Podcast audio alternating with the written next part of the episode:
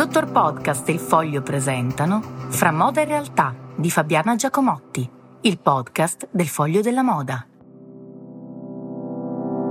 Buongiorno, questa riflessione mi è stata dettata dai risultati di Capri Holdings che sono eh, ancora in crescita. Capri Holding, per intenderci, è la holding di controllo di Ralph Lauren e di Versace fra i tanti. Eh, di nuovo in crescita nonostante l'aumento dei prezzi della moda. Appunto, qual è il livello oltre il quale la gente inizia a infischiarsene di tutti i bei discorsi sulla sostenibilità e la qualità e ormai abituata com'è al fast e all'iper fast fashion, chiude gli occhi, si tappa il naso e va a comprarsi qualcosa di molto abbordabile senza guardare troppo da vicino il cartellino dei filati usati e della provenienza, cioè dove è stato lavorato?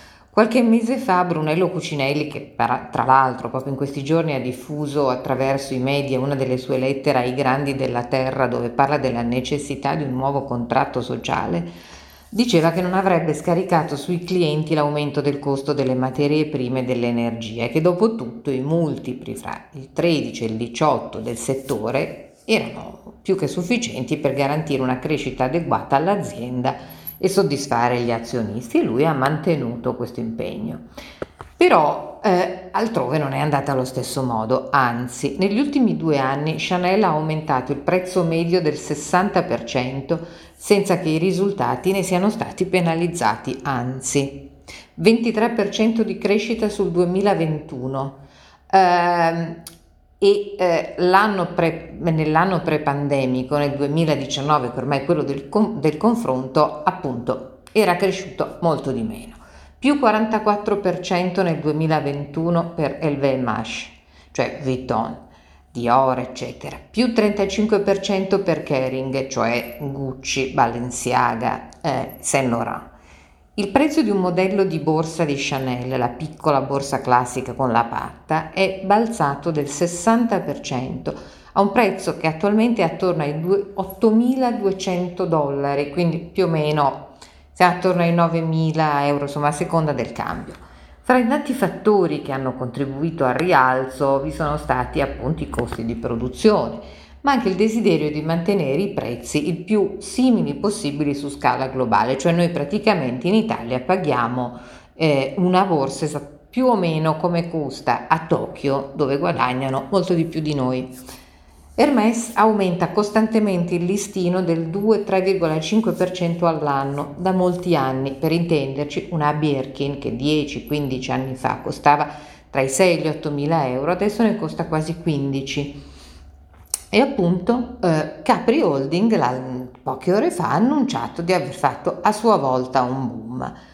Eh, ness- nessuno di questi clienti, questi clienti del lusso, eh, ha avuto un impatto dall'aumento dell'inflazione. Le sulle famiglie a alto reddito, anzi, c'è una voglia di revanche, di eh, viaggiare, di comprare, di partecipare a eventi, che anzi aumenta la voglia di eh, acquistare sempre più capi. Quindi, ergo, la moda sta tornando a essere aspirazionale come un tempo.